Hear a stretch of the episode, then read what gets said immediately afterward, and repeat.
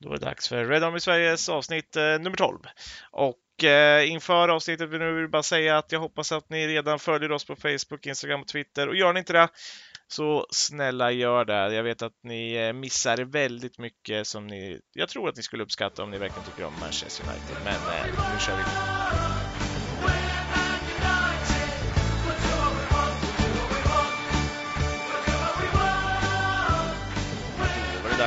Dags att rulla igång eh, avsnitt 12 av Red Army Sverige-podden. Eh, vi är tillbaka lite mer to basic eh, upline med hur vi kör. Vi ska snacka Sheffield, vi ska snacka inför matcher som kommer. Men först och främst välkommen Adam Stenberg och Mikael Krekola. Tackar! Varsågoda. Vi börjar med Sheffield United. Och en match där det slutar 3-3. En match som eh, ger oss en eh, stor eh, bitchlap rakt i nyllet. En match som ger oss eufori i 10 minuter. Och ja, alla som har sett matchen vet om att det var katastrof. I alla fall minst 60 minuter. kanske någonting runt där i alla fall. Men om vi ska börja någonstans och reda ut den här matchen. Vad är det om man jämför katastrofdelen som gör att vi vänder på det sen? För vad är det som händer liksom runt minut 70 där när vi helt plötsligt gör tre mål på 10 minuter? Vad säger du Adam? Vad är, vad är det liksom du känner är... Vad, om man jämför de båda delarna? Ja, men rent metaforiskt så slår det ner en blixt från klar himmel skulle jag säga.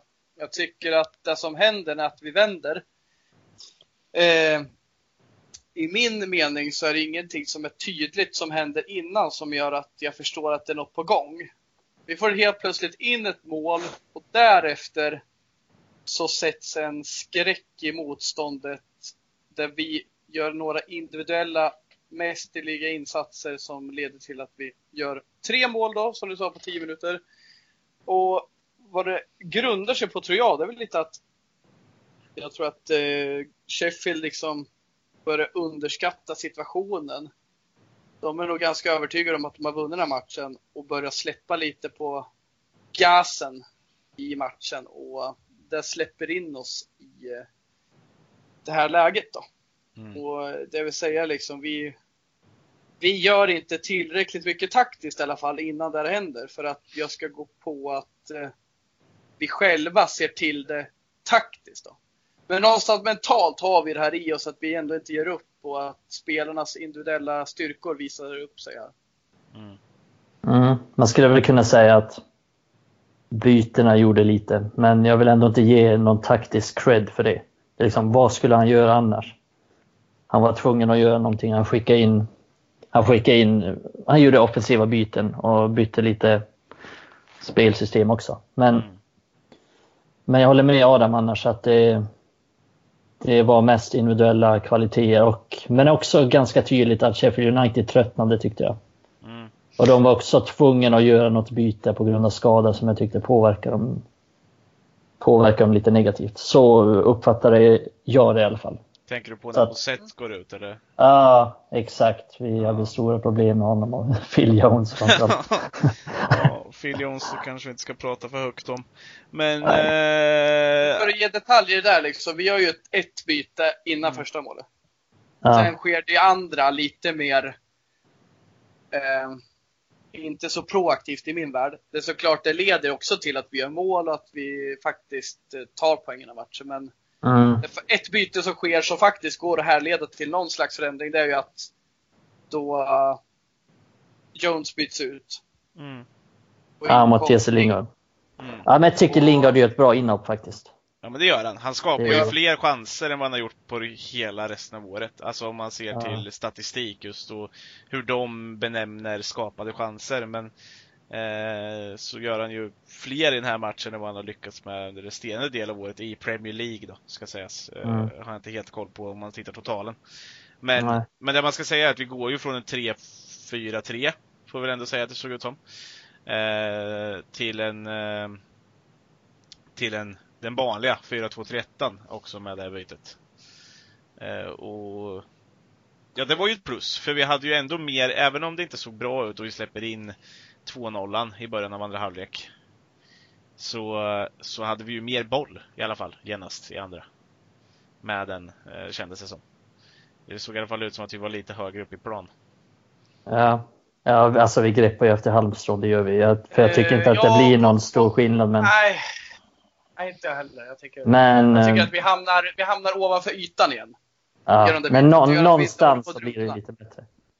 Men om vi ska snacka om vad som gör vändningen så vill jag inte se just att det. Men det gör ju såklart det i längden. För Lingard har bevisligen statistiskt sett till att vi skapar några lägen i matchen. Men sen händer ju inte det efter mer, Alltså det händer ju inte först kanske i 65 70 minuten. Mm. Och då har det ändå gått liksom 25 minuter från att han hoppar in. Så jag ser ju ingenting innan målet som gör att han sätter någon särskild prägel på matchen. Ni får rätta mig om jag har fel, men det händer ju inte särskilt mycket innan 2-1. Nej, nej, men jag håller men med. i förlängningen så är det ju faktiskt Lingards byte som sker i 45 minuten som gör att vi eh, får lite av de här tre målen. För han gör en bra match. Mm. Men om vi ska foka på eh, Solskär så är vi ganska överens här. Att det är ju inte han som ser till den här vinsten idag. Han ska ha cred i några matcher i år. Till exempel mot Chelsea för sina beslut. Men ja. Det som går att fokusera på i min värld är ju liksom den här individuella kvaliteten vi besitter offensivt. Mm. Liksom när, när United-spelarna börjar känna, lite, känna lukten av rädsla hos Sheffield och bara maler på. Mm. Om man börjar löpa. Alltså det här. Och hur många växlingar och position såg vi på Rashford och James i första halvlek då? Alltså eh, rent krasst. Utan det är ju en sån växling som gör att vi gör tredje målet till exempel. Helt plötsligt har Ja. Martial droppat ner, James är ute till vänster, kommer in bakom. Rashford tar sig in, släpar lite. Eh, och så är det mål. I öppen kasse. Mm. Men grejen var att vi i andra halvlek, eller framförallt efter minut 70, så fick vi faktiskt upp bollen. I första halvlek, vi fick på riktigt inte fram en enda passning från, från mittfältet. Andreas Pereira tappade bollen 28 gånger på 73 minuter. Mm. Och det är, det är inget skämt, det gjorde han. Så att vi fick inte fram bollen i första halvlek. Så att jag tror att det ligger mycket i, i det att, att Sheffield dels slappnade av, som Adam sa, trodde matchen var vunnen. Men också att de tröttnade lite och, och tappade som sagt någon nyckelspelare. Under matchens gång som gjorde, så jag håller med. Jag tror att det, det är mer det än det är mer deras, deras grejer än vår skicklighet. Mm. Alltså vår man- taktiska skicklighet så att säga. Då ska man säga att de där bolltappen så är det ju eh, raka felpassningar som är, som är samma sak. Men det är när motståndaren på något sätt får kontroll på bollen i plan, inte när han slår ut bollen eller så. Ja, nej, nej, Han, han har bollen i kontroll och på något sätt gör någonting jätteknasigt. ja, Och det är en sån som leder till ett mål också. Ja, det är det. Han, han, tappar, han slår en felpassning, han tappar, eller han tappar bollen tror jag. Och det vet jag inte, jag fick inte så mycket genhåll i det vet jag, men, men jag, jag håller de Gia lite på de där målen också. Det tredje målet som är exakt likadant. eh, och så... Adam Stenberg öppnar en öl. Ja, ja. ja, det är alltid lika roligt. Nej, men jag håller de Gia lite snyggt på det där också. Jag vet att han var jättebra under matchen och allting sånt. Men det tredje målet som är exakt likadant, en spelare som kommer med extremt hög fart och skulle kräva extrem skicklighet för att vända det där skottet tillbaka i andra hörnet. Och den sitter alltid. Menar du andra målet eller? Ja, andra målet. Batshuayi gjorde likadant. Och eh, han, Onel Hernandez, gjorde likadant. Mm. Men det är Eh, intressant hur du nämner att just det hörnet påminner om delmål. Det har inte jag tänkt på. Och jag kan tänka så här Jonas, jag kan tycka att jag håller ju med dig att jag kunde också önska mer om det. mm, det, de det, det är ju inte hans Men fel, det är det är ju- det jag menar. Men, nej. men Och det är också Nej. lite det där vi kommer till. Du har rätt, men det är också att lägga fokus på fel sak. ja, Eh, Men, men eh, alltså, Ja, den ser inte omöjlig ut. Det kan man väl säga att den är. Men nej. Men jag, jag blir så här, det, det, men, det, men att det, det, det, det riktiga misstaget är ju Pereiras ett av många bolltapp och vi skulle vara glada att bara blev ett mål på hans bolltapp. Av alla han tappade. Hur många var det? 28. 28. 28 bolltapp. Mm. Ja. Eh, Det är sjukt Det i är sig. så här dödstystnad när man tänker. Nej, men Pereira gjorde en fruktansvärd insats och mycket är ju såklart Solskärs i det med. Att han sätter honom i den positionen. Solskär har Mm. inte en lätt situation inför matchen att välja mittfält. Vi har ganska få alternativ. Vi har jävligt få alternativ. Och det alternativen han tar, det är Fred och Pereira. Pereira visar att han inte klarar det. Mm. Och det är ju en delad ansvar där. Pereira ska ju göra en bra insats. Han har ju spelat mittfältare förut och så dålig ska det inte vara. Mot ett, en nykomling liksom. Är ju inte mot eh, ett topplag han möter, liksom. Nej. Det är, som vi, det är som vi sa innan, alltså vi sa i podden innan inför matchen, då diskuterade vi mittfältsalternativ. Då sa vi till och med att det blir sånt jävla flaxigt inne mittfält med Pereira och Fred. Det blir liksom ingen stabilitet, ingen, ingen passningssäkerhet, ingen defensiv grund. Nej. Att, och det såg vi, det var exakt så det blev. Det är Men samtidigt, flaxigt, tappa så- boll. Samtidigt känns det som att Solskär ger ju kanske Pereira den sämsta utgången att spela i. När han inte får någon hjälp från någon tia heller. Alltså förstå mig Mm. rätt nu. För det kändes ju som att hela det taktiska upplägget var helt katastrof. De här två klarade inte av tre brunkare i Sheffield. Så, så lätt var det att se. Eh, och, och ja, jag vet inte. Man kanske kunde, jag, alltså, man kunde ha snurrat runt på ett annat sätt lite tidigare. Tryckte in Rashford som tia en stund och eh, upp med, Williams tills man kan byta ut Jones tidigare. Ja, men det mittfältet vi har mot Astana i, på torsdag, det kommer vara bättre än Fred och Pereira. Ja, det kan det nog vara. Mm. Eh, samtidigt är jag fortfarande glad att vi inte slängde ut Garner åt vargarna, för han hade också blivit uppkäkad i den där matchen. Ja, nej, jag tror inte att... Ja, han hade inte varit sämre, det kan jag nästan lova. Nej, nej, Men jag förstår att han inte spelar Garner. Det gör jag. Mm. Eh, Och... ja. Ja men absolut, jag håller med.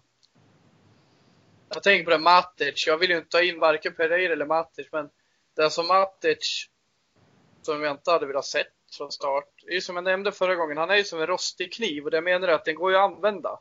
mm. Men det, och, och han faktiskt, han gör väl inte tok bort sig. Men han, man vill ju inte ha han för han fyller ju ingen god funktion i vårt spel. Han är ju för sölig och han är ju faktiskt inte särskilt formstark längre som han var en gång i tiden han kom.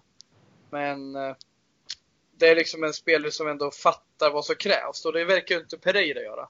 Men jag vill ändå inte ha Matic. Jag vet inte riktigt vad jag menar med det men, Vem vill du ha? Nej, men att eh, Eh, det var ju ett djärvt beslut av Solskär att testa honom i den här matchen.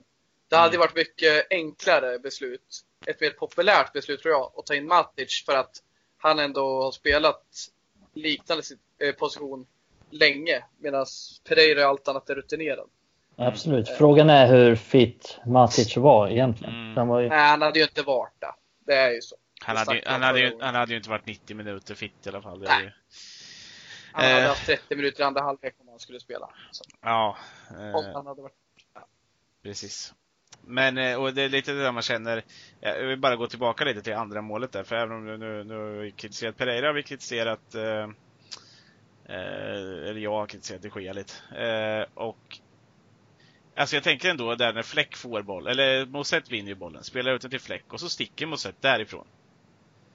Att Fläck får slå den där bollen så lätt som han gör det, som gör att Moset blir typ fri. Alltså han får ju ett jätteläge ifrån det. Det känns också alldeles för enkelt. Alltså alla steg springer ju bara och stirrar på Fläck. Det är ingen som riktigt tar tag i det och springer och typ eh, Okej, jag tar eh, Moset. För, för Fred springer ju också och tittar på Fläck. Sen märker han, oj. 1-0? Nej, snackar 2-0 fortfarande. Ja. Ja, Mm. ett, ett Men det är det som är, det är det som är så farligt med att tappa boll, för då är alla ur position och ingen är beredd på det. Ingen är, då blir det liksom, ja men tre spelare springer men- dit men och två tänker- springer dit. För att det måste- blir liksom ingen organisation i det. Men jag förstår vad du börjar ju menar. inte i en, i en bättre eh, i en bättre position än någon annan för det där. Han vinner Mhm. bollen, spelar den till Fläck och så sticker han. Han springer ju förbi tre spelare. Innan de börjar jaga honom. Förstår ni vad jag menar? Det, det, det blir så konstigt för mig att det ska vara så lätt. Och det där har ju också hänt innan. Det är det jag känner. Ja, Alltså. ja men Eh, exakt. Jag, känner, jag kan känna. Att vi hade ett kast centralt mittfält. Liksom. Ja. Ja. Men jag kan också känna det, det du menar Jonas, att kan de inte bara reda upp det? okej okay, om vi gör ett misstag, kan inte försvaret bara fixa det? Men det känns aldrig som att de gör det. När det väl kommer sådana situationer. Nej, där... Det är lite liknande mot Norwich också. Mm. När vi släppte in det målet. James Garner tappade boll va? Och så... McTominay. Ja, McTominay var det. Men ja, Garner blir bortdribblad och det blir Maguire också. Lindelöf sticker åt ett annat håll. Men det, det är lite det också.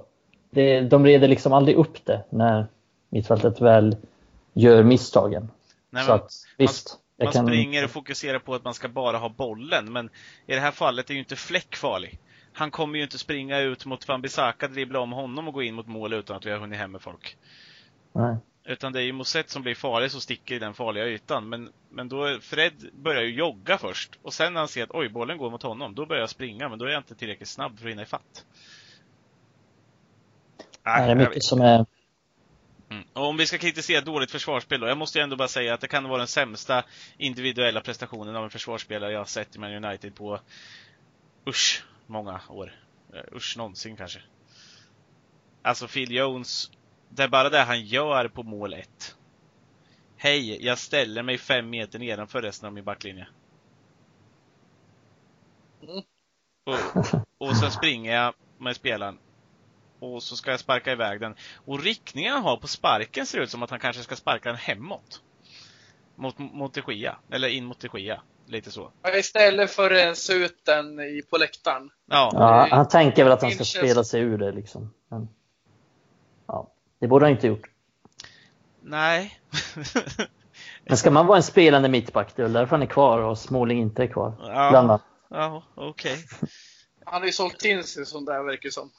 Ja, man har helt okej okay fötter. Jo, absolut. Uh, I relation, absolut, det har han ju. Det är väl samma sak att han fått vara med i engelska landslagen de senaste åren också.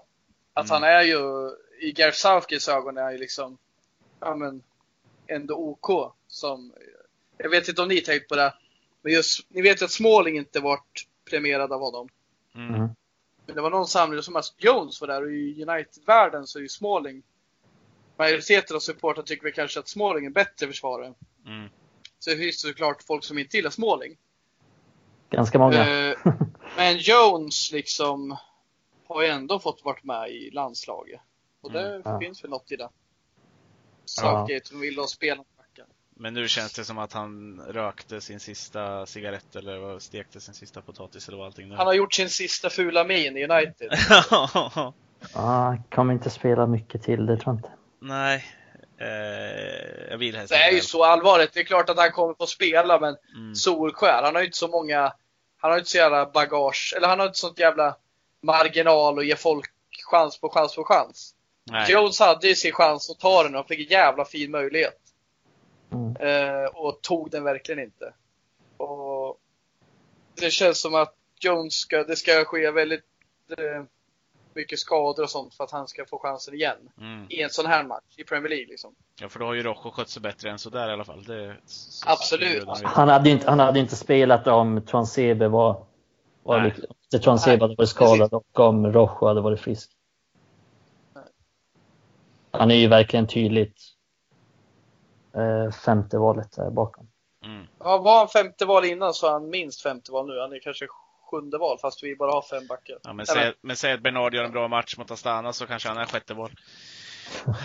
ja men, skulle kunna vara så. Eh, men dit kommer vi sen.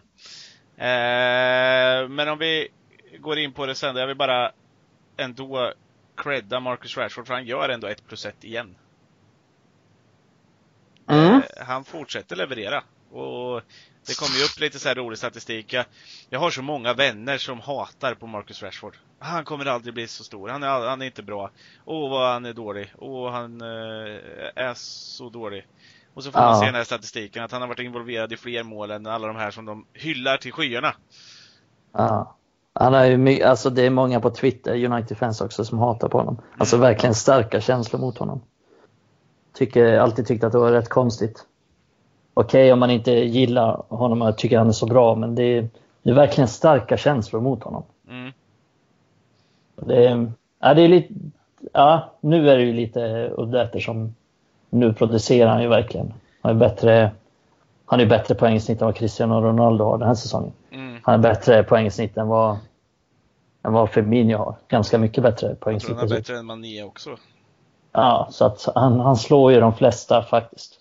Han slår ju de flesta helt enkelt. Han är bättre än Salah i alla fall. Så mycket vet jag. Ja. Men Mané kanske var fel. Men... Eh, Men lägg till uh, ung, spelar på kanten, Mm. spelar i ett offensivt rätt dåligt lag. Ja, men ett lag som har underpresterat och ändå är han så pass bra. Men jag har till och med haft kompisar som säger att de hellre hade tagit Glenn Murray före. För att han är en bättre anfallare. Byt kompisar. Ja. Den här, Nej kom, men, eh, den här kompisen nej, känner det- till och med Adam Stenberg, men han är väl inte så relevant i det här eh, åh jävlar. fallet. Men, Jag eh, vet inte. Ja. Eh, Men det, det ja. Det, det blir ju lite, det blir lite sjukt. Jag tänker, det, det, det jag vill komma till är just det där man läser på Twitter. och där. Det är ju United-sidor, supportrar och sånt som, som skriver dåligt om honom. Men han, och visst, alltså första halvlek är inte bra och han kanske inte tar riktigt ansvaret för att bli involverad heller. Men när han väl blir involverad och vi, och vi kommer uppåt, ja men då är han så viktig. Sen kan han bli bättre på att avsluta och allting sånt där. Och det kommer man bli bättre på. ja, men gör han ett mål per match så har han ju gjort en supersäsong och han snittar ju nästan det. Ja, han snittar väl, jag kollade upp det för någon dag sedan. Jag tror han snittar poäng var 103 minut eller någonting Ja. sånt. Ja, men gör han poäng det är väl rätt bra. Ja, Ja, mer eller mindre. Och säg att han skulle göra det så skulle han göra 30, ja ska säga ish 36 poäng om man håller det här snittet då. 36-37 poäng, jag vet inte. Eh, Den här. Mm. Ja, det får man säga var bra. Nej, jag tror de flesta klubbar skulle vilja ha Rashford i sin trupp. Ja. Sen kanske han inte skulle peta Raheem Sterling eller de här andra grabbarna men Nej, gud nej. Men eh, det finns ju en anledning, ha honom. det finns ju en anledning till att Southgate säger att han är startspelare i landslaget också. Mm. Jag gillar Rashford. Han är, han är bra. Och kommer bli ännu bättre. Sen är han ingen central striker. Nej, Just nu i alla fall. Kanske aldrig kommer bli, förmodligen inte. Men han är en riktigt bra ytterforward. Nej, och sätta han som en central striker som ser ut just nu, det är ju inte det som kommer gynna han i hans utveckling. nej. Eller honom. Jag tycker att spelar han som vänster nu, då får man verkligen ut hans yttersta kvaliteter. Och att, vilket det innebär också är att eh, Antonio Martial kommer centralt och han får ut sina. Han var ju jättefin i den här matchen när han kom igång sen och var liksom rörlig och det är som alla andra fyllde sin funktion. Mm. Fel beslut att byta ut honom. Mm. Ja, jag tänkte komma till det, verkligen. Alltså, just för att då kunde jag tycka att Rashford eller James hade varit mer adekvat att byta ut för dem. Det är klart man saknar deras kvaliteter, men i en tid av matchen när vi ledde med 3-2, då tycker man att det viktiga att ha här, det är någon spelare som ändå kan få in lite lugn i spelet, vara lite tillgänglig. Rashford och James, när de inte sticker i djupet och så här, de är ofta, de är inte alltid tillgängliga, men jag tycker Martial är mer bra på att suga in bollen, lite så här möter. Mm. Och han hade jag velat ha kvar. Sen spelar det ingen roll om, om Rashford eller James. Kanske hade valt att byta Rashford. För att James är bra defensivt. Mm. Precis det jag Men tänkte att säga. byta ut Martial, det känns, alltså. Jag gillar ju inte när en spelare som, ja, är ett kollektiv eller om det fan, går ut och ser tjurig. Jag tycker inte om det överlag. Men jag, i det här fallet så känner jag liksom att han går inte ut och tjurar för att han, det är klart han är tjurig för att han blir utbytt, men det är också något i det där att fan tänker han med liksom. Vi, vi har ju matchen nu. Mm. Vi gör ett till mål istället. Sen ska Han man kan ju inte ta aldrig- ut sin eh, bollmottagare. Han är enda som, som är bra på att ta emot bollar. Han är enda... Jag tror han tänker så här. Liksom. Jag tror han tänker väldigt enkelt. Eller så underskattar jag Oles taktiska kunskaper. Men jag tror han tänker så här. Rashford, James springer mycket, jobbar hårdare. Visst, det gör han. Men man får ändå tänka ett steg längre. Mm.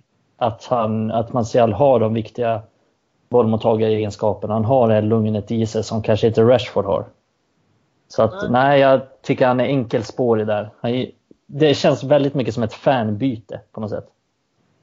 Typ ta ut, ta ut Martial, ja, han springer minst av alla. Lägg in en mittback. Men det är ju tv-spelsbyte. Ja, men lite så. Är det. Eh, nej men det går ju att sammanfatta den här matchen på lite olika sätt men Man kan ändå säga att fan vi fick känna igen Vi fick leva lite. Det var, det jag jag, satt ändå, jag satt ändå liksom så här skrek rakt ut typ att jag älskar United och Mm. sen gick det ju ner igen. och sen gick det lite upp och sen gick det lite ner och sen, ja men fan jag kände någonting i alla fall. Det är så många matcher jag har Ja. suttit där och bara känt absolut ingenting. Ja, men jag satt och. Mycket. Liksom. Det är så jävla sant. Alltså, vad fan man fick känslor där liksom. Ja. Och när Greenwood får göra mål också. Ja, Ja, det var helt Ja. otroligt. Och, Helvete vad skönt det var. ja, men liksom. när Williams fick göra mål när han gjorde första, och man bara oh! och ingen av de fyra liksom bara Nej. direkt tillbaks till mittlinjen. Riktiga United-spelare. Ja, det det var- var vinnarmentalitet. det var 100% eh, United där. Någonstans i det där. Precis, springer hem. Egna produkter också. Nej, men, Nej, och, sen, var, och sen får man fira när Rashford gör tredje istället, för då, då ska man fira. Då, då, då ska man då fira. har vi vänt till 3-2. Det är klart fan de ska fira då, och det är ordentligt. Ja, men Ja. det var en fin stund alltså. Det var, då kände man att det är därför, det är det här laget vi håller på liksom. Mm. Ja, nej, det var... Måste bara poängtera också där med Greenwood. Alltså, Solskjaer snackade om det förut. Vi har inte fattat egentligen vad han säger. För han har sagt att han är, bä- han är den bästa avslutare jag tränat eller spelat eller har sett. Han har Mm. sett Van Nistelrooy, han har sett Rooney, han har sett alla möjliga. Och det vi inte fattar är ju varför han inte spelar den oftare och så här. Mm. Men Ja, alltså när man får se centralt. han göra det här målet. Det är så jävla målskyddsmål. Mm. Om man tittar på reprisen så ser det ut så. Det skulle lika gärna kunna gå vidare bara, gå förbi. Men Greenwood har modet, tajmingen och placeringen. Och kommer fram där precis när bollen går förbi backlinjen. Där ofta Martial och Rashford, eller där, där Rashford och Martial inte alltid är där. De är bra på annat då. Rashford är bra på att drämma till från distans och gör det bäst. Martial har bäst placering från precis utöver straffområdet. Men, men i straffområdet, Greenwood har visat det i år även fast han knappt får spela. Mm. Det här målet kanske kan ses som enkelt. Men det som är enkelt är att missa de här lägena. Och det ser vi Aguero, vi ser Firmino, vi ser Rashford göra det. Mm. Men Greenwood, fy helvete vad glad jag blev just för att han gör det där målet. Jag hade Men det är blivit gladare av för det där tjatat om. målet. Att vi har någon som slänger sig fram och stöter in den där bollen från Rashford är ju excellent. Eh, och att vi har någon som läser det här. Jagielka kan missa det där. Jag dräper mig fram med dobbarna och, och ser till att jag träffar boll fan. Ja, han, är, han är vår bästa han är vår bästa boxspelare på så sätt. Han är den som Ja. kommer, han är den som tar bäst löpningar in i boxen. Han är den som kommer göra flest sån där typen av mål av Mm. våra anfallare. Det är jag helt övertygad om. Och det har vi sett innan också. Vi, det var ju någon match där, vi- var det Newcastle han missade. När han tar sig in på bortre stolpen och är där och egentligen bara ska lägga in den men skjuter i stolpen. Eller någonting sånt. Ja. Det var inte Newcastle, Nej. men det var Bournemouth. Bournemouth var det. Ja, det var det. Eh, ja men, alltså han är ju inte där och det är ju också ett så här simpelt mål som man bara ska göra. Sen missar han den. Ja. Ja, Han brukar göra mål på sådana Mm. så att det, det kommer ju liksom. Ja, eh, och det är lite förlåtet bara för att det är han. Nej, Han har men, ju bäst poängsnitt i hela Uniteds A-lagstrupp. Vill jag bara säga. men man kan väl summera matchen som eh, vi glömmer den till det mesta, men tar med oss att vi fick leva lite och att ta med sig att United inte ger upp. Vi, vi fortsatte ändå. Vi, de försökte i alla fall. Och lyckades på något sätt vinna en poäng. Det är sant. Ja, och det kommer innebära mer speltid för typ Greenwood. Då. Ja. Det är bra. Och Och mindre, spe, Williams och mindre spel. etablera sig på riktigt som en... Ja. Jag har svårt att tro att han ska bli petad nu. Nej. Det inte är så att vi möter något lag där vi kräver särskilda defensiva insatser. Men där vi ändå ser oss kunna vara väldigt offensiva, då tycker jag att det tror jag faktiskt han kommer välja Williams. Mm. Ja, han har ju visat ganska tydligt. Han har visat ganska tydligt med han har ett mål och, och en assist hittills. Han har bara spelat några få matcher. Så att han är ganska tydligt bättre än Luke Shaw offensivt. Mm. Och vi Mm. slipper se Grimash Jones och eh, jag kan inte hantera bollen Pereira. Ehm, så. Eh, och bara för att avsluta allting då så kan vi säga att jag tycker inte någon får poäng i tippningstävlingen. Vi har 1-0 från Adam, 1-1 från Mikael och 1-1 från mig. Det känns inte riktigt rimligt att ge poäng för det. Nej. Nej, oavgjort i alla fall. Mm, Det ser man. precis. Eh, och vi hade inte rätt målskytt på något utav det. Det var du eller jag. Men du hade Rashford i alla fall Adam, så att den fick du in. Vem hade jag? Just det, jag hade släkten är värst, Maguire. Ja, du hade slått. Han gör inte mål nu heller, helvete. Eh, nej. Eh, så att jag tycker att vi drar oss vidare och tittar på matcherna som kommer. Och eh, matcherna som kommer den här veckan egentligen är väl följande. Eh, Astana, Europa League. Den längsta bortamatchen vad jag vet om i, eh, för United i Europaspelet. Eh, läste jag någonting om i alla fall. Det är en garanterat. Det är den. Eh, och eh, sen har vi Aston Villa, är det. Så ska jag säga. På söndag. Eh, men vi börjar med Astana och det som kanske är roligast för alla som är på något sätt intresserade av eh, Manchester United och att vi spelar med unga spelare och allting sånt. Så, så är det ju bekräftat med fyra debutanter. En är i och för sig inte så ung. Eh, Lee. Grant 38, eller 30, 36. ja. 36.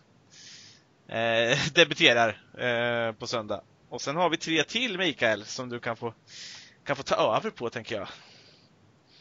Mm. Det är Ethan Laird som debuterar. Snackade väl honom i förra avsnittet till och med.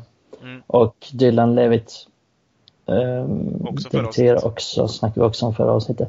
Och sen Deschamps Bernard Mm. kommer starta som mittback. Den såg jag inte riktigt komma. Jag trodde att Teddy Menge skulle starta men Deschamps Bernard kommer starta som mittback vad det verkar. Och vem är denna Bernard? För de som inte vet. Eh, ja, eh, jag skrev om lite om honom på sidan där också. Men det är ju en eh, ganska gänglig mittback som han kom från Chelsea för några, för några säsonger sedan till United. Mm. Och har, har väl liksom inte varit särskilt speciell de senaste säsongerna egentligen. Varit en helt okej mittback tillsammans med Mengi. Mengi har inte heller varit någonting särskilt. Men den här säsongen så har både han och Telemengi varit eh, helt briljanta i U23. Så att Deschamps Bernard har gjort en kanonsäsong och ser väldigt stabil ut. Mm. Så att jag tror att han kommer göra bra ifrån sig. Det är en... ja, men jag tror att han väljer Bernard för att han passar Tuansebe lite bättre än Mengi. Tedemenge är lite som Transebe, väldigt fysisk, snabb, stark, lite, lite samma spelare, spelare som, som Transebe. Men Bernard är lite mer, så här, lite mer lugn kanske i sitt spel, lite mer laid back. Kanske en sån som hellre säkrar bakåt än går för mycket framåt. Men ändå en stabil spelare, bra med fötterna. Ganska så säker i sina aktioner och stressar inte upp sig. Så. Mm. Li, lite äldre än Tidemenge, en två år äldre också. Så att kan ha med det att göra, att han startar honom. Men jag blir lite förvånad för att Tidemenge är en större talang. Mm. Och har varit bättre tycker jag också. Det var dit jag tänkte komma. Eh, men det kan väl också tydas som att vi får som vi vill. Att vi får väldigt mycket ungdomar till den här matchen.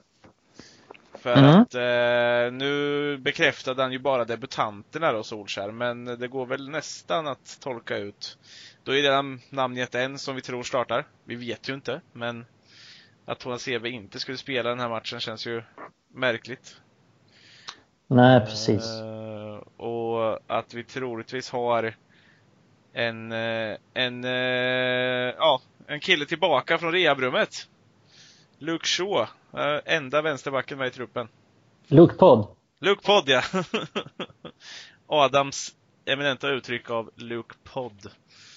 Eh, kan ni lyssna tillbaka två, tre avsnitt på. Ja. Eh, och som sagt, vill ni lyssna på eh, information om Astana kan ni jättegärna gärna gå tillbaka till avsnitt två där som namngett som Lingards Testimonial så går vi igenom alla eh, lag som vi möter i det här Europa League-äventyret. Eh, eh, så det går jättegärna tillbaka och lyssna på det igen ifall ni vill veta lite mer om Astana. Men eh, vad har vi mer då? Vilka tror vi spelar mer? Levitt ska ju starta och han lär väl spela en av de sittande mittfältarna. Mm, han lär spela med, om vi säger att United spelar 4-2-3-1 så kommer han och Garner spela centralt. Mm. På mittfältet, eh, Ethan Laird, högerback, Grant, målvakt Ton Sebe, Bernard, mittbackar Luke Podd, vänsterback. Sen offensivt mittfält så blir det och yttrar så blir det Angel Gomez, Tate Chong, Jesse Lingard och sen striker Mason Greenwood. Jag kan inte se något annat. Det fan avsätta mig från podden om det inte blir en startelva. Nej, jag hade, jag ju dock hellre sett eh, Gomez som tia. Om du tänker att du ställer upp det så. Ja, det kan det väl vara. Det vet jag inte. Eh, nej, Lingard kan ju spela ytter så det hade inte varit konstigt. Mm. Eh, och ska Lingard ha någon chans att göra något bättre intryck tror jag i United i år så är det nog som ytter överlag. Nu som sagt Ja. sa vi att han var ganska bra mot Sheffield som tia men jag vet inte. Jag tycker inte att det, det har ju inte Nej. sett så bra ut innan. Nej, jag, jag hellre Gomes eh, centralt för att Lingard passar bättre på kanten än vad Gomes gör. Och jag tror att Gomes kan vara mer kreativ än Lingard centralt. Och sen Så jag, jag hoppas på det.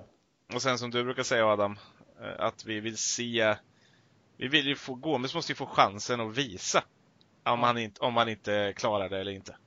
vi gick ju igenom och det när vi därifrån- pratade om det. Ja, men precis. Och det är gärna från sin mest gynnsamma position. Och att han inte får spela då. Och då menar jag som offensiv mittfältare.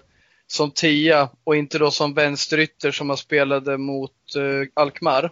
Mm. Eh, vill bara fylla på här, alltså min analys av den här, vad ni gör. Det är, det är väldigt mycket som är rätt logiskt. Liksom att Lingard, då, ja, men ska han få speltid någonstans så är det bra att han får komma in här.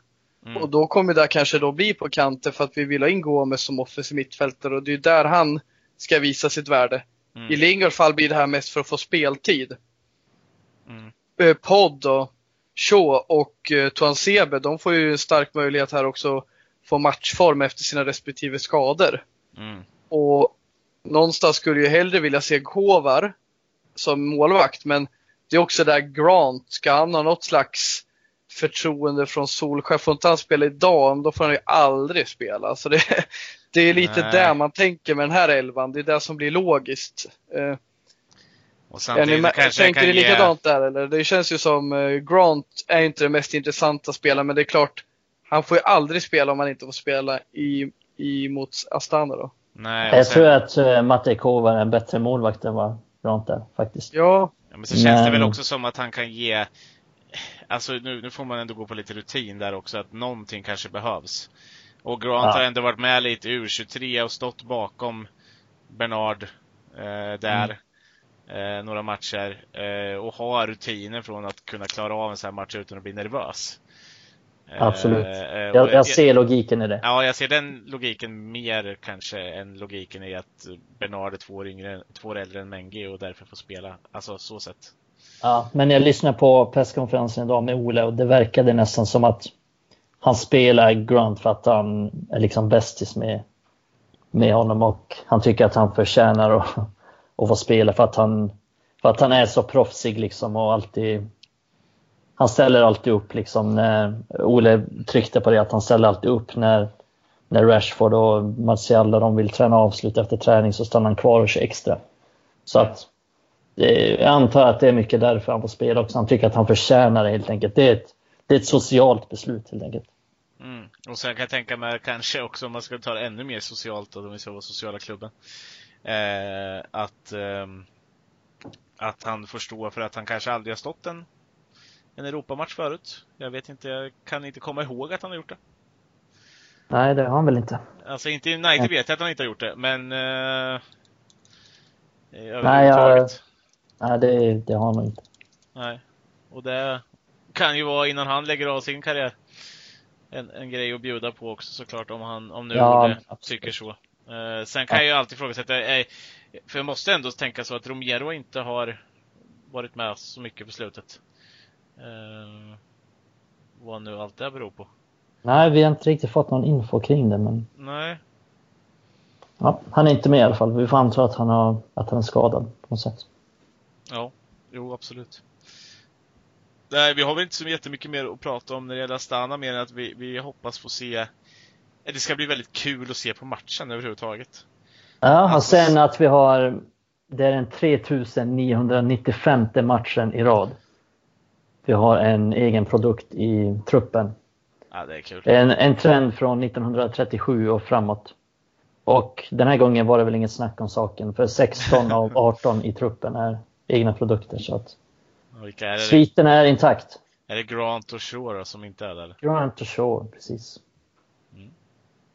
Har Det är vi ganska några, nu gick vi bara egentligen igenom debutanterna som, eh, som startar, men vad har vi på bänken då? För där har vi några till, tänker jag bara, som skulle kunna få debutera. Under Ja, vi... Ja, det, Din favorit lätt- Jonas, Ramazani. Precis! Jag ville höra dig säga det. Largi Ramazani. Rashi Ramzani. Ja, det är väl en, en stor risk, höll jag på att säga. Nej, men det är en stor Risk? chans att Larshi Ramzani får komma in. Nu får du ta och skärpa Och- till det. Ja. Och sen har vi ju Demani Mellor på bänken, striker. Ramazani är slags ytter-striker han också. Sen har vi Ethan Galbraith som är um, inne mittfältare. Um, Max Taylor kommer tillbaka från cancern och med i truppen. Fantastiskt fint. Jag grät när jag såg en intervju med honom tidigare idag. Så att jag hoppas att han får hoppa in. Och sen Telemengi har vi på bänken också. Så. Och Anau Pugmal, spanjor. Pushmalia. Han kan spela både högerback och typ mittfält, eller hur är det? Ja, ja, precis. Så att det skulle kunna vara... Jag tänkte på det precis, kom på, slog mig nu att om Luke Shaw inte spelar hela matchen så skulle det kunna vara ett byte faktiskt, att Ethan Laird går över som vänsterback. Ethan Laird kan spela på båda kanterna. Jag har ju även sett Galbraith gå ner som ytterback. Ja, Pushmal kom, kan då spela högerback, vilket han har gjort en hel del i ungdomslagen. Men han är primärt en, en innermittfältare, yttermittfältare. Nej men mest typ en ja, men klassisk spanjor, så här, offensiv mittfältare typ. Mm. Gillar att ha bollen vid fötterna. Om man säger så. Kanske Lingard inte spelar hela heller då, om man tänker spontant. Nej, det... Fast han får ta, får vi se lite hur Lingard klarar det. Han ska alltså ta ett... Eh, hur, varför känns det som att han passar in i den här truppen bara? Så. Den eviga talangen. Får spela med alla talanger. Och Lee Grant. Ja, han får känna sig ung igen. Han är den enda som passar in utseendemässigt också kanske. Vad tänker ni Lee Grant? Tror ni han satt med ungdomarna på planet eller satt han med Solskär och Mike Phelan? Eller? Jag kan ju ändå se han sitta och dricka whisky med Mike Phelan på, på planet. Ja, Nio på- timmars resa. Med tanke på det så var ju där den sociala klubben. Ja. Jag tror inte han sitter och diskuterar Paradise Hotel med TNN. Eller Fifa. Fifa. Nej, det tror jag inte heller. Nej, nej det, det är sant. Eh, nej, men det, det kan väl ändå runda av uh, Astana-snacket lite om ni inte har någonting ni vill tillägga där. Nej, det börjar spåra ur med whisky och Ja, jag kände så också det. Eh, vi rullar vidare mot eh, Aston Villa då på söndag. Den kanske är lite mer eh, om Astana inte är så pressande för Solskjaer, och vi är redan vidare och han gör allting rätt. Han gör supporterna glada och så och spelar ungdomar. Eh, och eh, vilar. Viktigt Mm. nog, A-lagsspelare. Så har vi ju en, en troligt viktig match på söndag inför två tuffare matcher som kommer efter det. Eh, vi har ett Aston Villa eh, som, eh, ja, vad ska man säga om Aston Villa egentligen? Ett lag som jag tycker har blandat och gett lite när jag har sett dem, men eh, det är ju en match som återigen bör vara tre poäng. Som känns lättare än Sheffield United. Och det baserar vi på att de är ju nykomlingar, de är sämre. Mm. Men egentligen passar de ju inte oss så bra.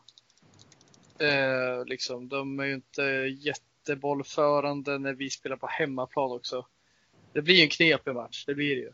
De Ja. är superhot, jag förstår vad du menar men ah, fan, de är, de är ju så här, liksom, möter de ett sämre lag, då har de lite mer bollinnehav Mm. och har några kreativa killar på central, centrala delen där i Jack Grealish och eh, vad heter han, skotten nu, får jag inte fram namnet. Eh, John McKinn. Exakt, McGinn. och de är ju duktiga och bra liksom och när de får luft så uh, andas de ju. Och vi kommer, borde ha övertaget. Jag känner en liten oro där vad vi har centralt. Jag tror ju McTominay kommer inte vara redo. Vi kommer Nej. ställa oss inför samma dilemma som vi hade mot Sheffield United. Att vi liksom, vi behöver göra alltså val där på centralt mittfält. Och det valet vi gjorde mot Sheffield var inte bra för oss. Nu måste Ole Gunnar Solskär ta ännu ett val. Han kommer garanterat välja Fred. Som ännu en gång eh, får utmanas i en roll där han ska spela mot ett lag som inte vill ha boll. Mm. Och vem är bredvid då? Och jag känner i det här fallet, förra matchen kändes det kändes väldigt tufft centralt för att de har tre centrala i Sheffield här. De här har inte lika centrerat spel, men ändå har de väldigt kvalitet på centralt, alltså den delen där Grealish kliver in. Mm. Där McTominay och Fred står när vi försvarar och McGinn med hans dynamik och hans spelglädje liksom. Mm. Det blir tufft och fan det blir min oro inför den matchen. Vad fan gör vi med centralt mittfält alltså? Jag såg matchen i, i måndags när Aston Villa, uh, då körde ju över Newcastle. Mm. Och då var ju just Grealish skitbra. Och det är spelare som jag tycker, han kör både högt och lågt. Han är jävligt bra ibland och ibland försvinner han, men i den matchen hade han verkligen lekstuga. Och eh, jag känner så här, i en match där vi har ett centralt mittfält som funkar, eh, då tror jag att Fred skulle kunna ha, eh, ta honom. Men den här matchen, för jag, jag tycker, jag, jag, får känslan med att The Grealish är bra. Det gör Todd Cantwell bra i Norwich. Och där satt, då satte Fred dit honom. Mm. Nu är det ett annat sätt de spelar i Aston Villa. Men den här matchen, ja fan. Vi måste, vad, vad, vad gör vi för val där liksom? Det gick ju inte med Pereira och nu ställer vi oss för en ny utmaning. Ja, ja och så vad gör man, vi då? Och så får man ju tänka att Garner spelar ju högst troligt imorgon. Eller mot Astana. Ja, ja. det är en utmärkt chans om man är bra. Så. Ja, eh, och jag, jag, känner väl ändå att det här är inte att slänga ut honom till vargarna på samma sätt som mot Sheffield. När de möter eh, Villa på något sätt. Jag vet inte, det känns inte Nej. som det i alla fall. Nej, det är det inte. Det är, eh, det är tacksam. Men, tacksam. men på något sätt så känns det ändå som att Pereira kommer stå där. Alltså jag har bara en känsla av det. Det känns ju inte som att Solskjaer slänger bort honom. Oavsett vad han gör för insatser. Nej, han, jag med han älskar ju Pereira av någon anledning. Det han vill ju ha en sån Fan är mig liksom. obegripligt. Mm. Men om man kör en sån central mittfältare, det kommer jag aldrig acceptera. Men jag har redan accepterat för länge sedan att han onekligen har en förkärlek för att ha honom på plan. Mm. Men har sett som central mittfältare igen, där han inte kan gömma sig och där hans ja, varannan touch han tar är dålig och vi straffas av det. Det blir inte lika illa på högerkanten. Det blir ett missat anfall. Mm. Men eh, vi gynnar motståndaren ett anfall när han tappar boll på centralt mittfält som central mittfältare. Mm. Och då får man väl det tänka att... Det begripligt om man lät honom spela där igen. Ja, Matic med en vecka till träning i, ja, skulle kunna stå där också.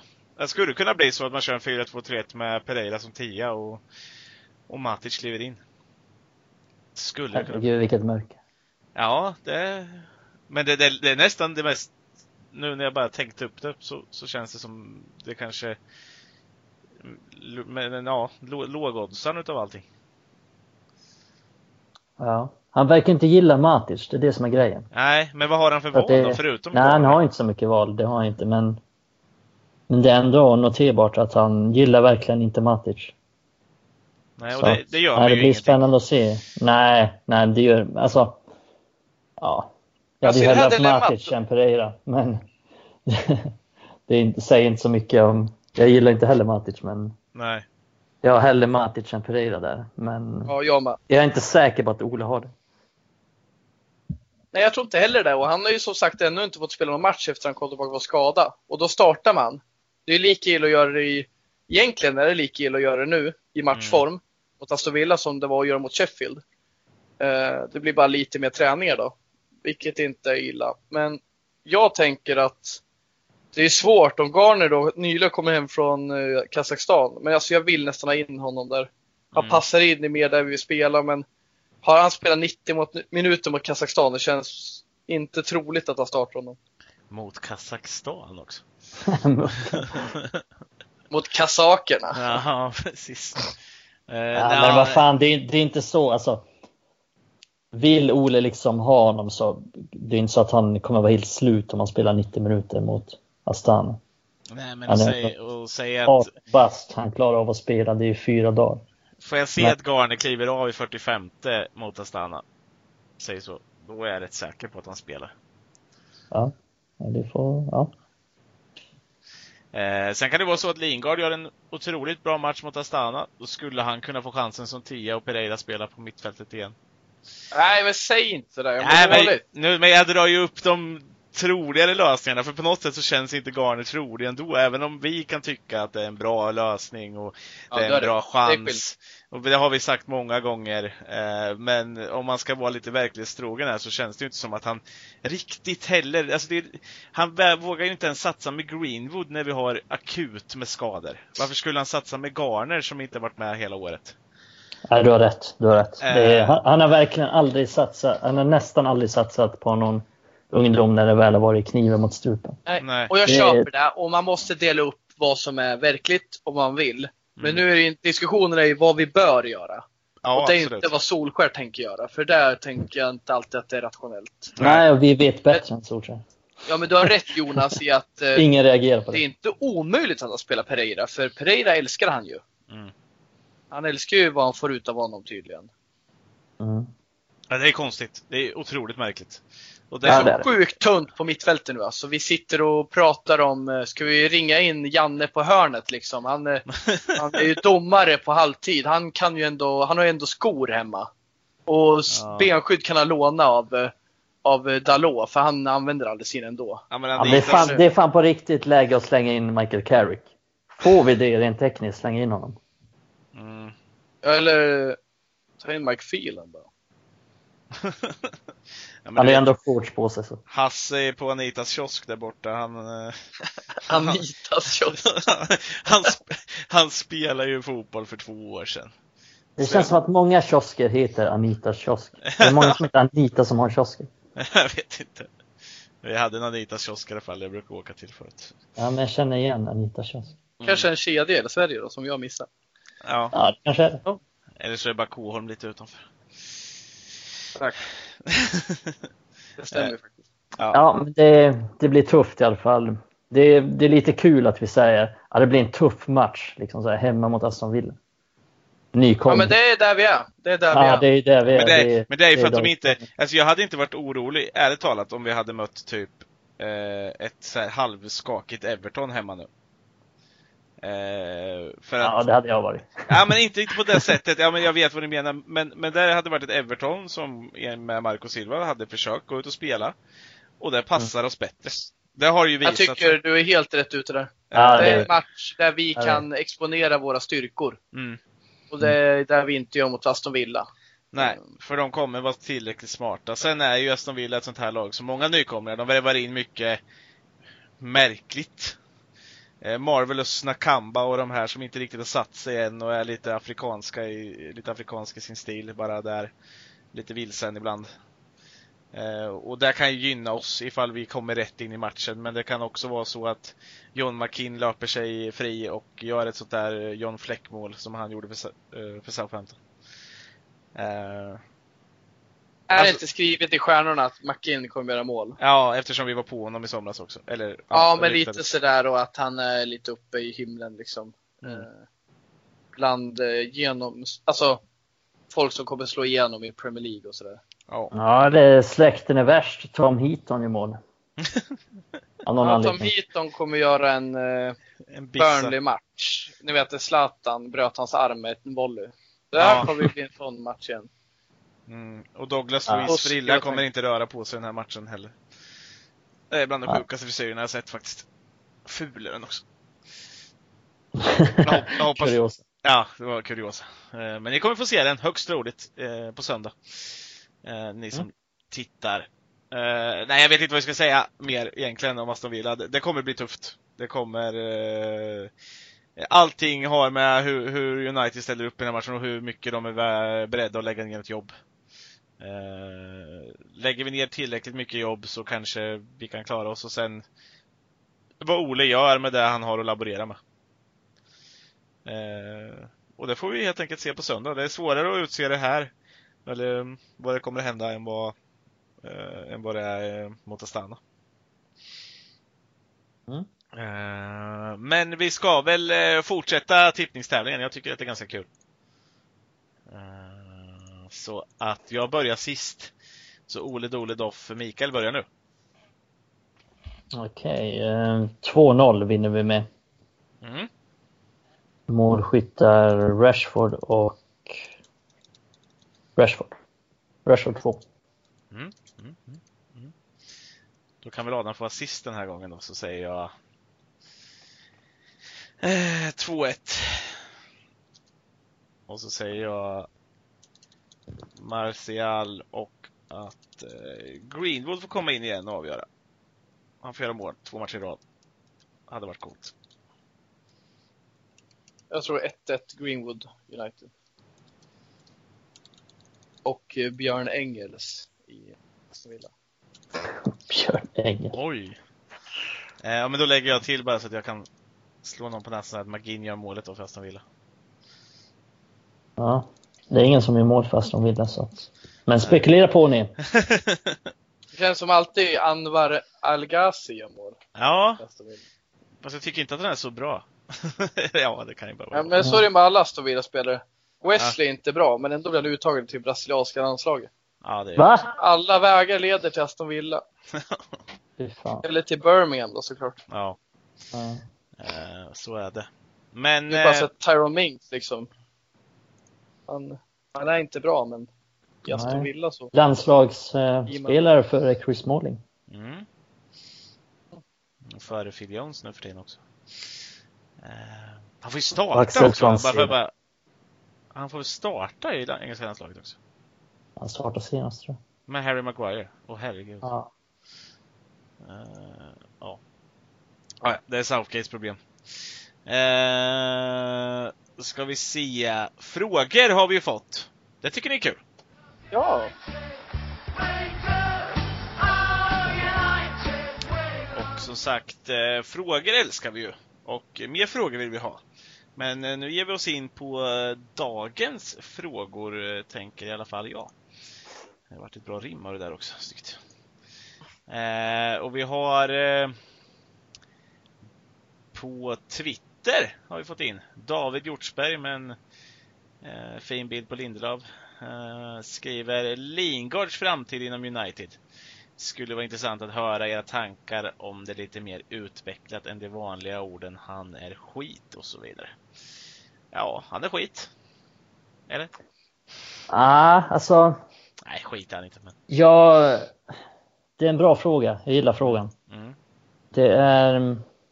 Jag har alltid tyckt att Lingard fyller sin funktion för att han, han gör mer än bara poäng. Han har alltid fått skit för att han inte gör så mycket poäng. Men tidigare säsonger, till exempel förra säsongen under Ole många gånger, så har han fyllt sin funktion och varit väldigt nyttig som en länkspelare tycker jag. Det är ingen klassisk nummer 10 liksom som bara spottar fram assist och så. Utan lite som Dele Alli, att han har andra kvaliteter som, som kanske inte är som en klassisk nummer 10. Så att jag alltid tyckt att han fyller sin funktion på så sätt. För då är, han är ju dessutom en, en egen produkt och han, är liksom, han har hjärta för klubben. Han, han, alltså man måste ju ha ett visst antal egna produkter i truppen. Inte för att United behöver oroa sig för det, men jag har inte sett någon riktig anledning att göra sig av med en, med en truppspelare som inte gnäller och som ändå producerar bra insatser. Men nu på sistone så han har inte varit tillräckligt bra det senaste året. Och det är ju det är rätt så oroväckande, speciellt med tanke på att det finns spelare, känner jag, som skulle kunna ta hans roll och göra det, göra det bättre. Så att jag vet inte fan alltså. Det är en, det är en bra svår, fråga, en svår fråga. Jag, jag känner lite så här, det, jag tycker inte att vi behöver göra oss av med honom direkt. Utan så länge han inte klagar så kan han väl få vara en del av truppen. Det gör inte så jävla mycket. Men jag tycker inte att han ska starta allt för mycket. jag Mm. kan instämma där. Jag, jag håller med. Jag tycker att jag har inget eh, behov av att göra mig av med honom. Men som du säger, ingen startspelare. Men mycket där också som florerar på sociala medier om hans statistik. Att han har bara gjort så här mycket mål och assist, vilket är få. Sen 2018 när han hade sin eh, formtopp. Eh, jag hade köpt den mer om ett, om det var så att vi har varit dåliga under hela den här perioden. Eller två, att han inte alls funkade i vår spelstil. Men inget mm. av det stämmer ju. Han funkar i vår spelstil, i alla fall teoretiskt, och han har visat det i praktiken. Då kommer jag in på nästa punkt. Vi har ju faktiskt varit bra när Solskär kom in och då spelade Lingard mycket och vi var jävligt bra. Och han gjorde och han lite poäng och assist. Men han var bra och han var viktig. Och han var en länkspelare så kan han komma tillbaka till det och om ett, två år om det inte blir någon ordning alls, ja, men då kanske det är något. Men just nu, nej, jag ser, jag ser inte någon, någon eh, behov av att göra sig av med honom för han kan underordna sig och sitta på bänken.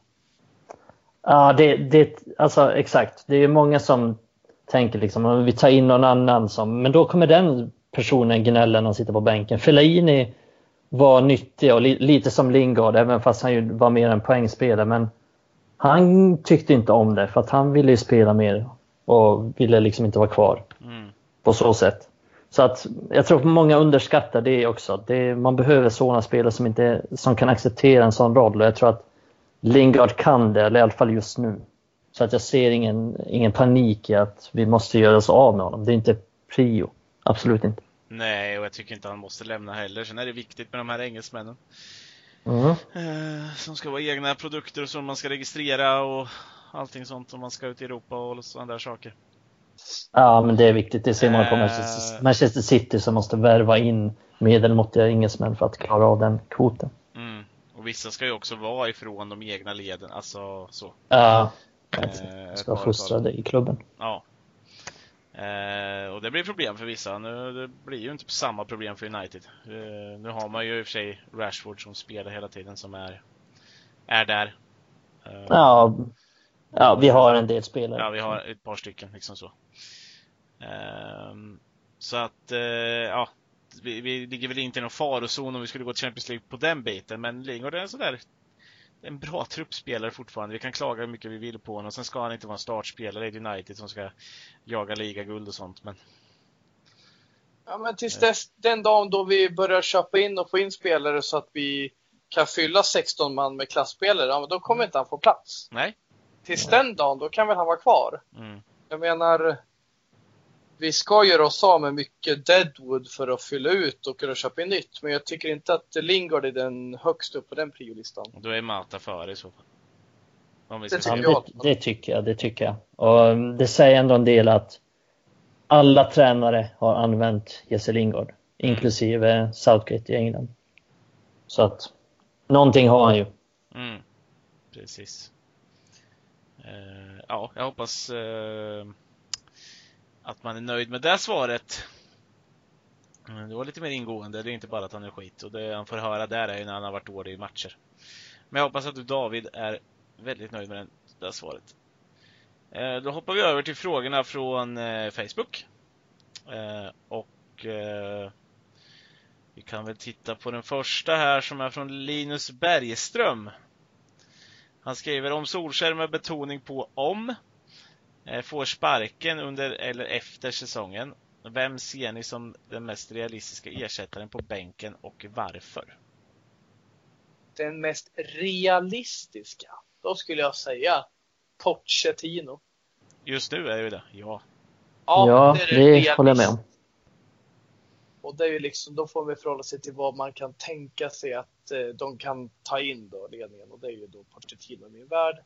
Mm. Det kanske Ja, Allegri kanske inte omöjligt, eller? Nej, Nej det tror jag inte. Han kan vara möjligt. Bra tränare. Han har väl ändå eh, någon gång eh, eh, vet det, inte dissat United, han har eh, flörtat med United. Lite så. Det gillar vi. Mm. Men det har ju inte, inte sådana som dissar, sådana som flörtar med United, det gillar mm. Paul Ince också flörtar med United. Vem? Roy Keane med. ja. Har Erik Hamrin det? mm. Fan, Jo, vi tar in Erik. Han är lika dålig på engelska som Emery. Nej, Emery är bättre. okay. Sjukt nog. Med tanke på att i Sverige lär man sig engelska. Det är man inte riktigt samma sätt i Spanien. Eh, sen skriver, eh, det finns fortsättning på den här frågan från två andra grabbar. Eh, reserverar jag mig för dåligt uttal här, men jag antar att det ska uttalas Jernas Molla, eller Moja. Eh, och eh, varför tror ni det skulle bli bättre? Eh, jag vet inte att vi tror att det skulle bli bättre, men eh, med Pochettino skulle jag väl säga att jag tror att vissa grejer skulle kunna bli bättre. Eh, han, är en han är en bättre tränare. Han är en bättre taktisk är. Han är tränare, mycket, alltså. mycket bättre tränare än vad Solskjaer är. Det är den enkla förklaringen.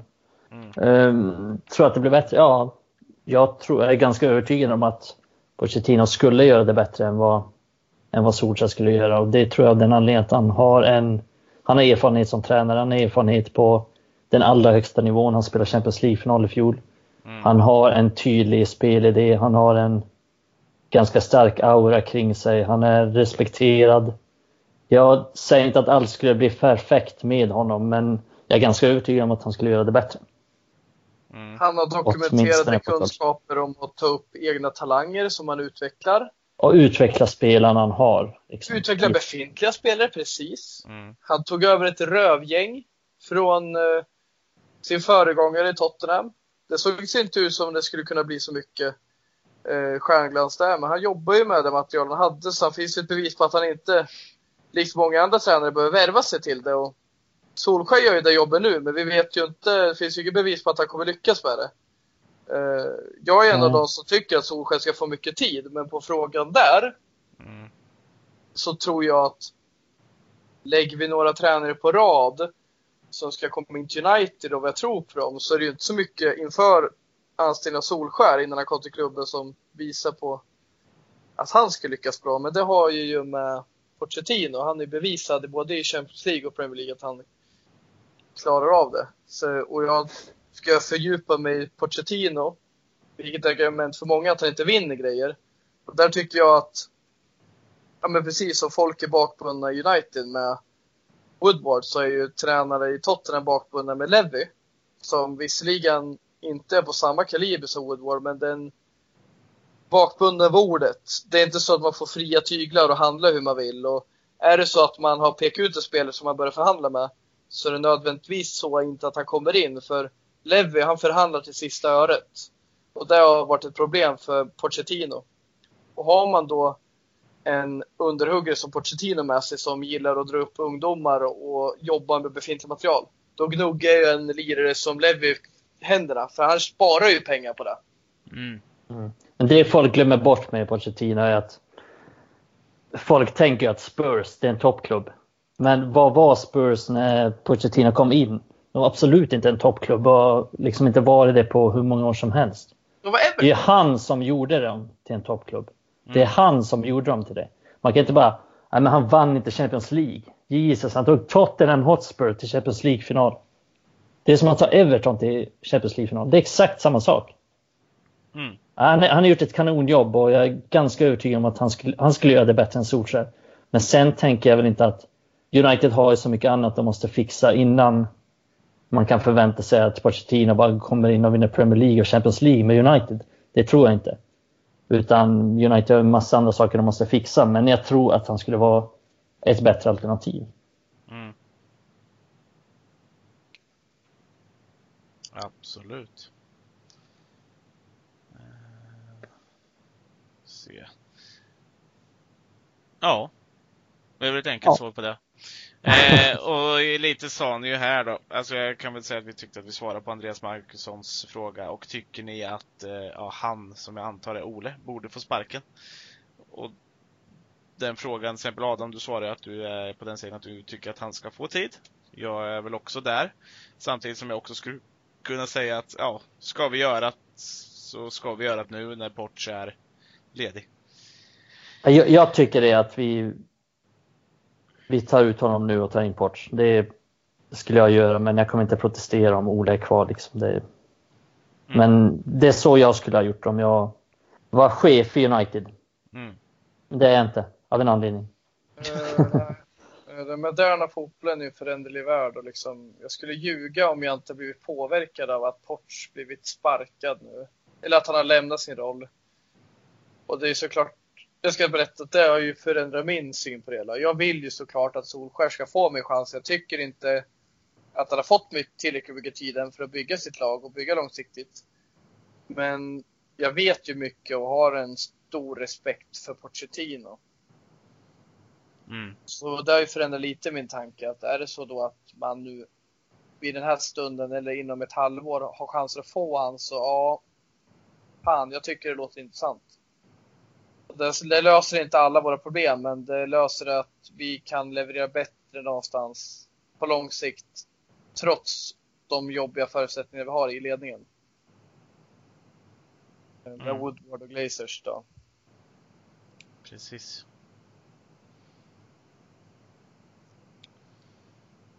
Eh, Ja, nej, jag kan inte annat än hålla med. Mm. Så, och sen var det en fråga om vart podden finns någonstans. Den har vi svarat Thomas Carlos Lend på. Eh, och eh, för er som lyssnar nu så kan vi säga att den finns på eh, Acast, eh, den finns på iTunes och deras podcaster. Eh, och den finns på Soundcloud och även lite små andra som kopplas via iTunes och där. Eh, till exempel kan man gå in på poddtoppen och lyssna på oss också. Eh, så får vi se. Jag håller på och jobbar på att försöka få in det på Spotify också. Eh, Hussein Jabawi skriver, tror ni att Ole kommer prioritera Europa League för att på det viset nå Champions League? Då det känns omöjligt genom en tabellplacering. Det är en jättebra fråga. Mm. Eh, Jag tar lid på den nu och det känner jag absolut att det är. Om Solskär ser över situationen och tittar så ja. I min värld så är det fan oavsett vilken matematiker som räknar fram att det är möjligt så jag ser inte att det kommer hända att vi klarar en fjärde plats i år. Och det, jag, jag har jag har, eh, vad ska man säga, letat anledningar till att det ska gå och sett att vi har andra lag som tappar och är nästan minst lika dåliga. Men nej, vi är så jäkla ojämna i ligan att jag tror inte vi kommer nå fjärde plats. Jag kan säga så här, jag är så optimistisk att jag tror vi kommer på sjätte plats som max. Mm. Men vi är för dåliga på sagt, jag bortaplan. tror Europa League är jätteviktigt för oss och jag tror att det är vår eh, enklaste väg till att nå Champions League nästa år. Ja, det tror jag också. Vi, vi är för dåliga. Alltså, vi är inte tillräckligt stabila. Vi vinner nästan ingenting på bortaplan heller. Det, Leicester och Chelsea har gått lite bättre än vad jag trodde att de skulle göra. Det ser väl ut som att de kommer ha det och sen Spurs kommer klättra lite under Mourinho, speciellt i början nu. Och Arsenal finns ju också som vi slåss med. Och, nej, jag, jag har svårt att se att vi tar det vid, i ligaplaceringen. Vi, som sagt, vi är inte tillräckligt stabila för det. Nej, så Ole borde faktiskt prioritera så att han att vi försöker vinna Europa League. Men sen vet jag inte riktigt hur han tänker, men, men så skulle jag ha gjort om jag var Ole. Så det, det låter rimligt. Bra fråga, håller med. Mm. Eh, Ja, alltså nej, jag skulle väl också känna att eh,